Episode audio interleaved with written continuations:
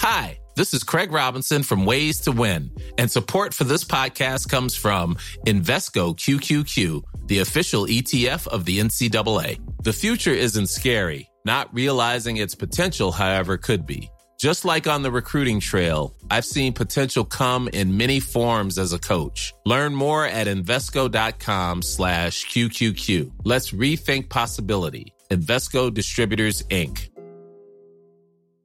Burrow's furniture is built for the way you live. From ensuring easy assembly and disassembly to honoring highly requested new colors for their award-winning seating, they always have their customers in mind. Their modular seating is made out of durable materials to last and grow with you. And with Burrow, you always get fast, free shipping. Get up to 60% off during Burrow's Memorial Day sale at burrow.com slash ACAST. That's burrow.com slash ACAST. burrow.com slash ACAST.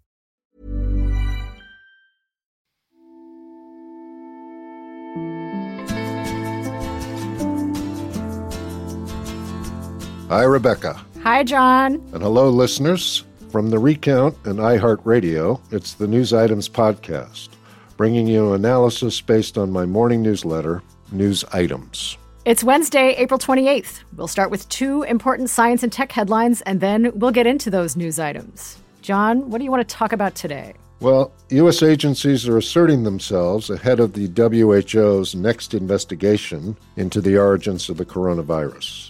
I'll also talk about the latest News Corp headlines. They've dropped plans to launch a Fox News style channel in the UK. What do you got going? Well, we're going to talk about the emerging market for block cheddar cheese futures. It's a new and emerging market and hasn't been a lot of excitement there up to now, but it's been seeing a lot of action recently. That's a fun story. After that, we will go to your interview with Juan Enriquez about why it's actually very hard to keep a country together. All right, let's get to our science and tech headlines. Okay, first, John, we're going to turn again to India, home to a devastating wave of COVID 19. A journalist in Mumbai writes for Stat that makeshift funeral pyres are burning day and night. Modeling by researchers at the University of Washington suggests new daily cases number in the millions, as we discussed yesterday.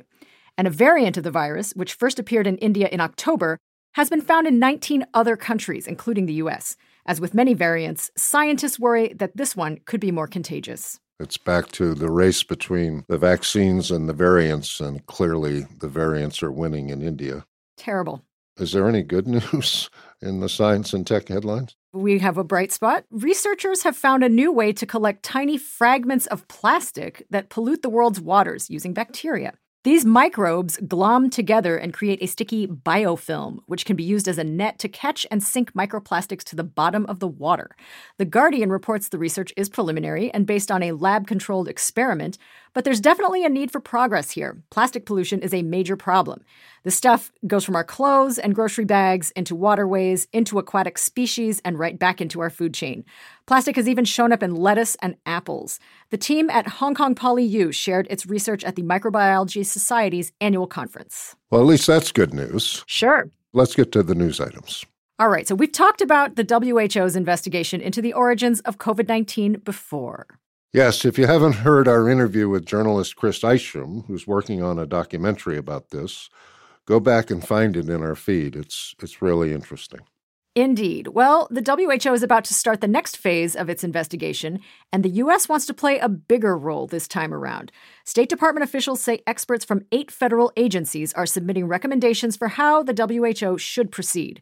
John, can you tell us what the Biden administration hopes to achieve? You know, the most important thing is to find out the origin of COVID 19. That's like job one. The WHO's investigation to date has been marred by its inability to interview scientists and researchers in China by an enormous delay, almost 15, I think 16 months between the outbreak and when the WHO team was allowed into China to talk to the folks at the Wuhan lab. And there's a sneaking and growing suspicion that the virus did not come from a bat or from frozen food or the various other narratives that have been put forth by the Chinese government, but rather that it might have been a man made situation, that the Wuhan lab is partnered with the People's Liberation Army and that there may have been research there going on that led to an accident that led then to the outbreak. Yeah. The United States intelligence agencies are keen on the lab leak theory.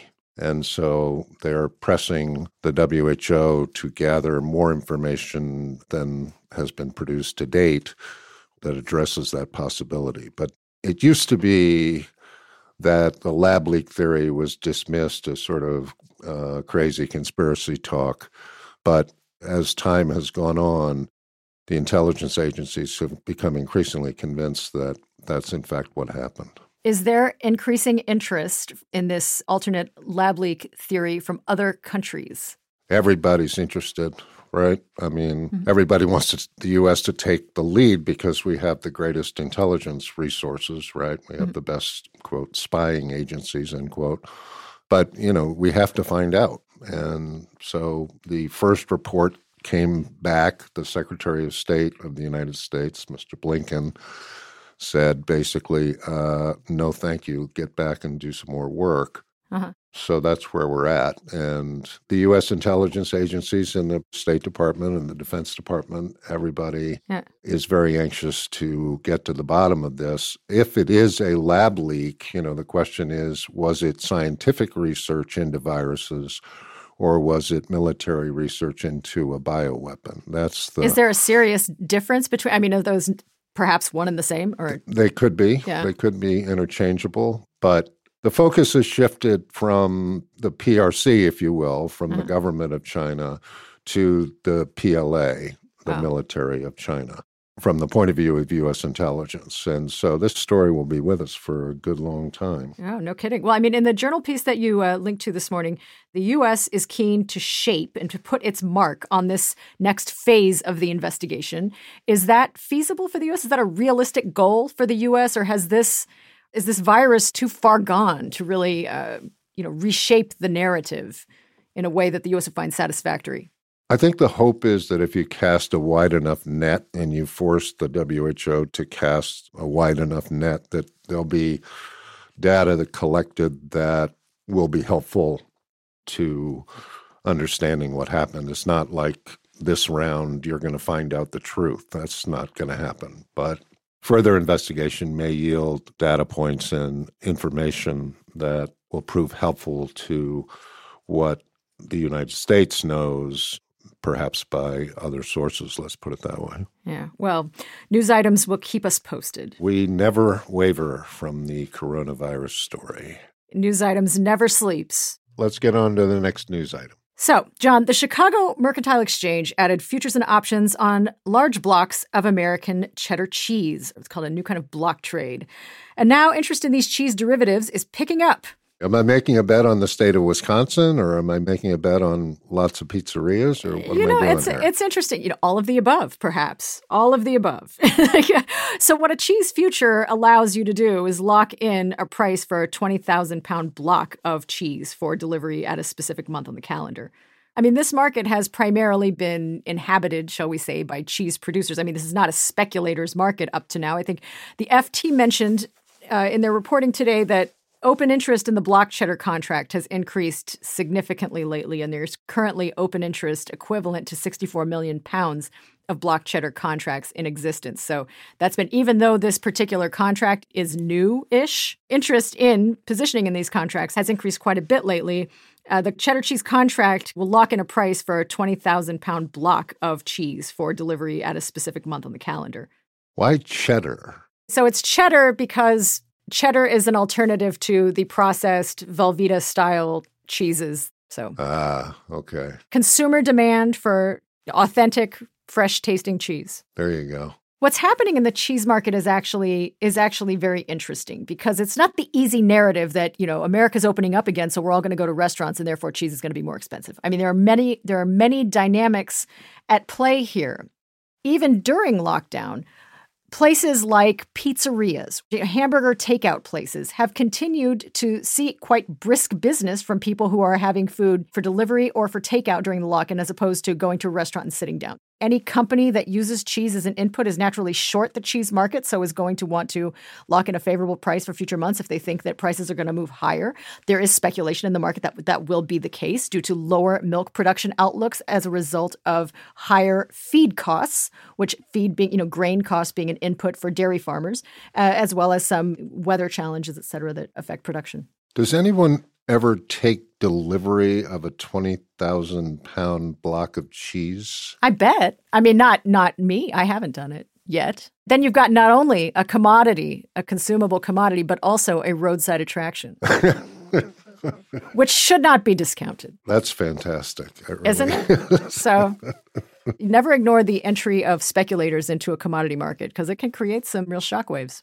All right, moving on. John, you know more about the inner workings of Fox News than anyone I know. So, what do you make of this decision by News Corp to scuttle plans for a Fox News style channel in the UK? Well, I think they saw an opportunity, the same opportunity they saw in the US in the 90s, which was that news programming in the UK, generally speaking, tilts left and so there was a wide open sort of market segment on the right that would be attracted to essentially right wing talk. And, you know, they had the model, which was Fox News. But, you know, people forget that Fox News was not profitable for, I think, the first nine or 10 years of its existence. So, do you think this says more about the commercial prospects of right leaning media in the UK or just how financially stretched, let's say, the Fox News empire is? Does it say more about the market or the investor?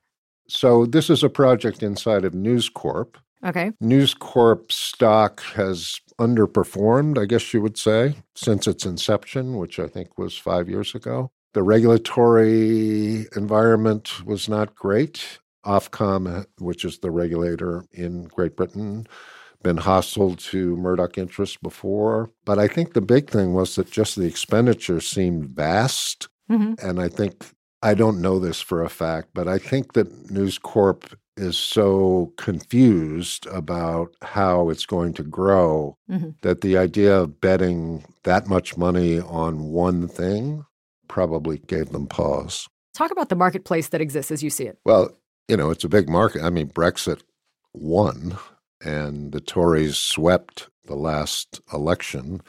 And in the main, British media are either center left or liberal, right? Even one of the Murdoch papers, the Times of London, is, you would say, a liberal paper and the BBC and ITV and Sky News don't provide right wing talk. So the game plan is the same as it was for Fox News in the US. And is there an audience, you know, big enough to sustain a network like that? Absolutely. All right.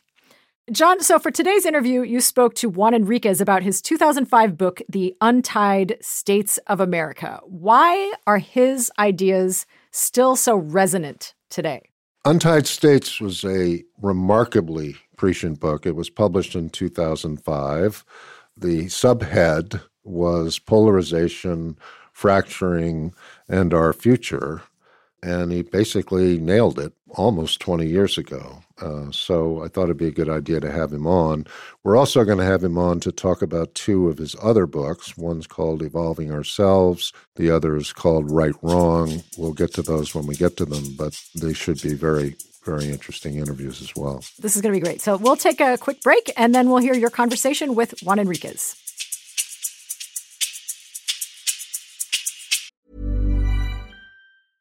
I'm Sandra, and I'm just the professional your small business was looking for. But you didn't hire me because you didn't use LinkedIn jobs. LinkedIn has professionals you can't find anywhere else, including those who aren't actively looking for a new job but might be open to the perfect role, like me.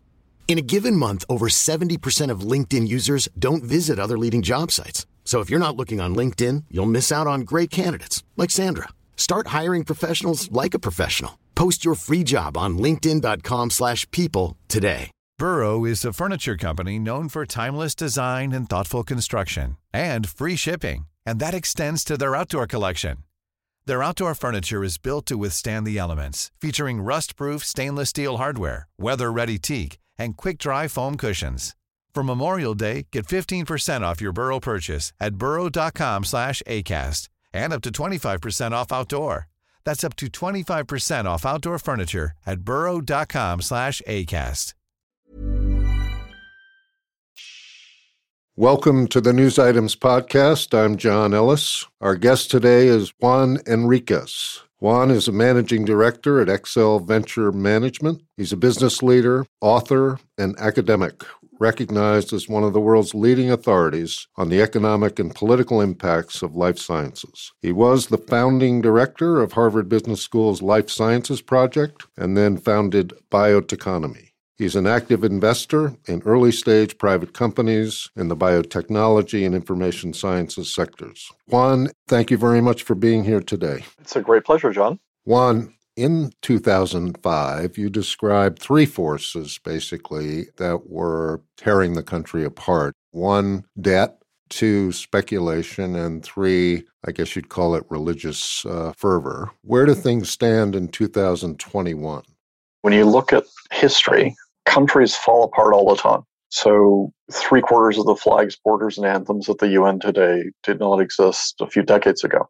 And when you look at it in that context, it's actually harder to keep a country together than it is to tear it apart. The centripetal forces on countries are such that you've tripled the number of countries in Europe and you're not done yet. You may eventually have Corsica and the Basques and the Catalans and the Southern Finns and the Walloons and the Northern Italians. And it just goes on and on.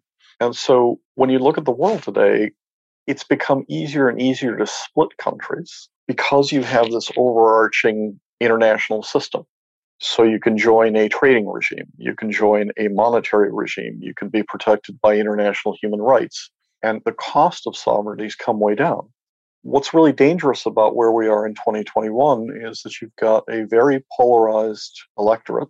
You spend several billion dollars every electoral cycle convincing 50.1% of the population that they should never, ever, ever associate with the others you have a absolutely enormous debt overhang with debt just piling on no longer in the billions but in the trillions which could lead to a substantial financial crisis and stress and then you've got a notion that the core project of the nation of what it means to be British, of what it means to be American, of what it means to be French, is being questioned by more and more groups internally. And in the measure that they tear down common myths and the measure that they tear down common heroes, deservedly or not. It again rips at that social fabric, at that common myth of why we are one, why e pluribus unum. Do you think that the polarization in our politics, meaning U.S. politics, is manageable Will we be able to stitch it back together, or the forces, the centrifugal forces, such that it makes necessary some kind of new arrangement? Are, are, we past the point of no return? I guess is the question. So, when I have the privilege of lecturing occasionally at West Point, one of the first questions I like to ask the cadets is how many stars will be in the U.S. flag in 50 years? And to a cadet, who is willing to give his or her life for the flag on the shoulder, that is a gut punch, right? That is a question that they are not normally asked. And the room gets very quiet. And then you ask a follow up question, which is tell me exactly how many presidents of the United States have been buried under the exact same flag they were born under. And the answer is exactly zero. There has never been a president of the United States buried under the same number of stars he was born under. And until there's a president who was born after 1959 that dies with no change in the number of states, that will continue to be true. So you now have debates as to whether DC should become a state, whether Puerto Rico should become a state, whether California should split, whether Texas should split, and, and it just goes on and on. So you could easily see changes in the core US flag in the number of states but I think the question you're asking is a question of geography. And is it feasible that the United States could become the untied states, as is happening in so many places in Europe? I think we haven't decided that yet. I think people underestimate the United States. I think the United States time and again bounces back after entering periods that, in historical terms, we look at and we say, what in the world were we thinking? I'm sort of obsessed with the various secession movements, Texas, California, the Eastern Oregon, Idaho, all of that. Do you pay attention to that? Do you take that seriously, or is that just sort of blowing off steam? You know, I think the last political period has been incredibly damaging to the American fabric for a whole series of reasons, right? I mean, it's, it's easy to blame one individual or blame one side, but there's plenty of blame to go around. That doesn't mean that individuals aren't responsible for throwing gasoline on the fire. But the fire was lit, and you have a great deal of outrage and grievance and anger on a lot of sides of the political spectrum, and they play out and they manifest in different ways. So let's do one thing. Let's take 2% of politicians or protesters or angry folk who are really willing to do violence and truly evil. And let's just say, okay, yes, there are people who march in Charlottesville. There are people who, you know, burn down buildings. Let's just take that 2% and let's just put them aside and let's talk about the other 98%.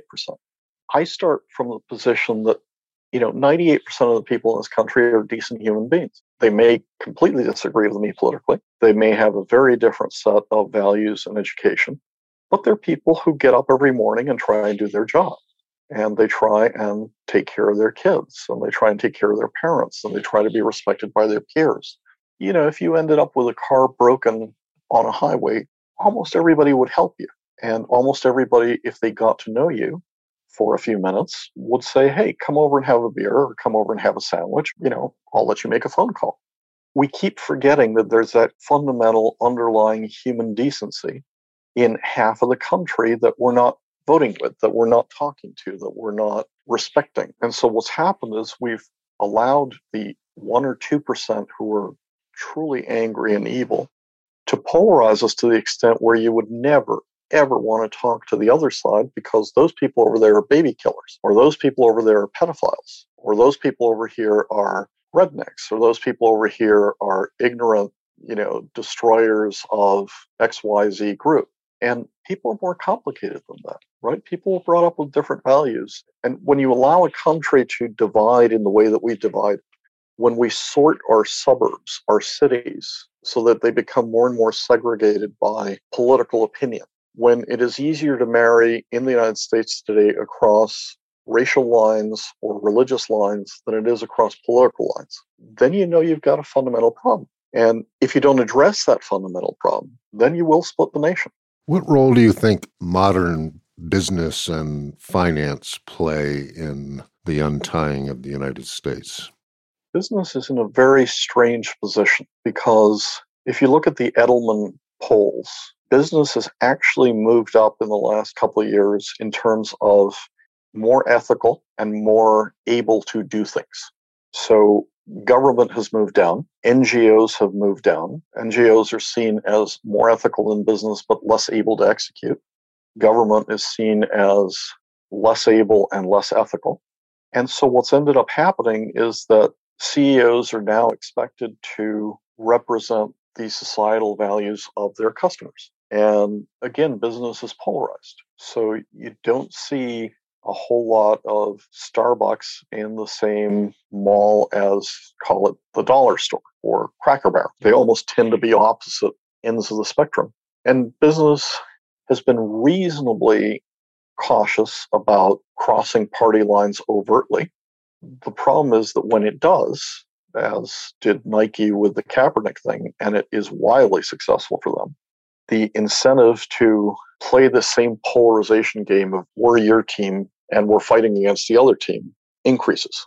And uh, this is going to put a squeeze on banks. It's going to put a squeeze on financial institutions. It's going to put a squeeze on CEOs because, you know, if you're not with me, you're against me in these polarized times. Well, Juan, it was great to talk to you. Thank you for doing the show. We are going to have you back. In the meantime, thanks again. Great to see you, John. Thank you.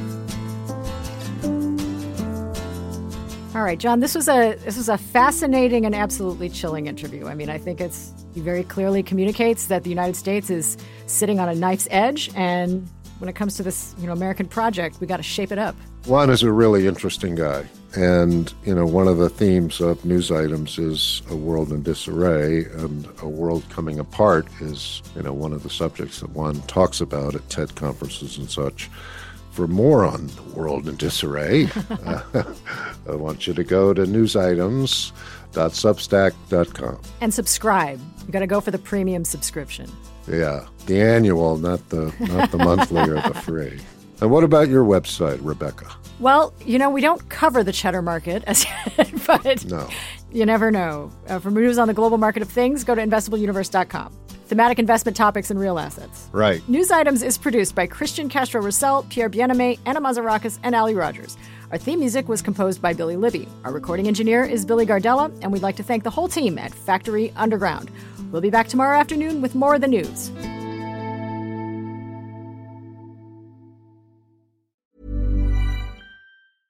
Flexibility is great. That's why there's yoga. Flexibility for your insurance coverage is great too. That's why there's United Healthcare Insurance Plans. Underwritten by Golden Rule Insurance Company, United Healthcare Insurance Plans offer flexible, budget friendly coverage for medical, vision, dental, and more. One of these plans may be right for you if you're, say, between jobs, coming off your parents' plan, turning a side hustle into a full hustle, or even missed open enrollment. Want more flexibility? Find out more about United Healthcare Insurance Plans at uh1.com.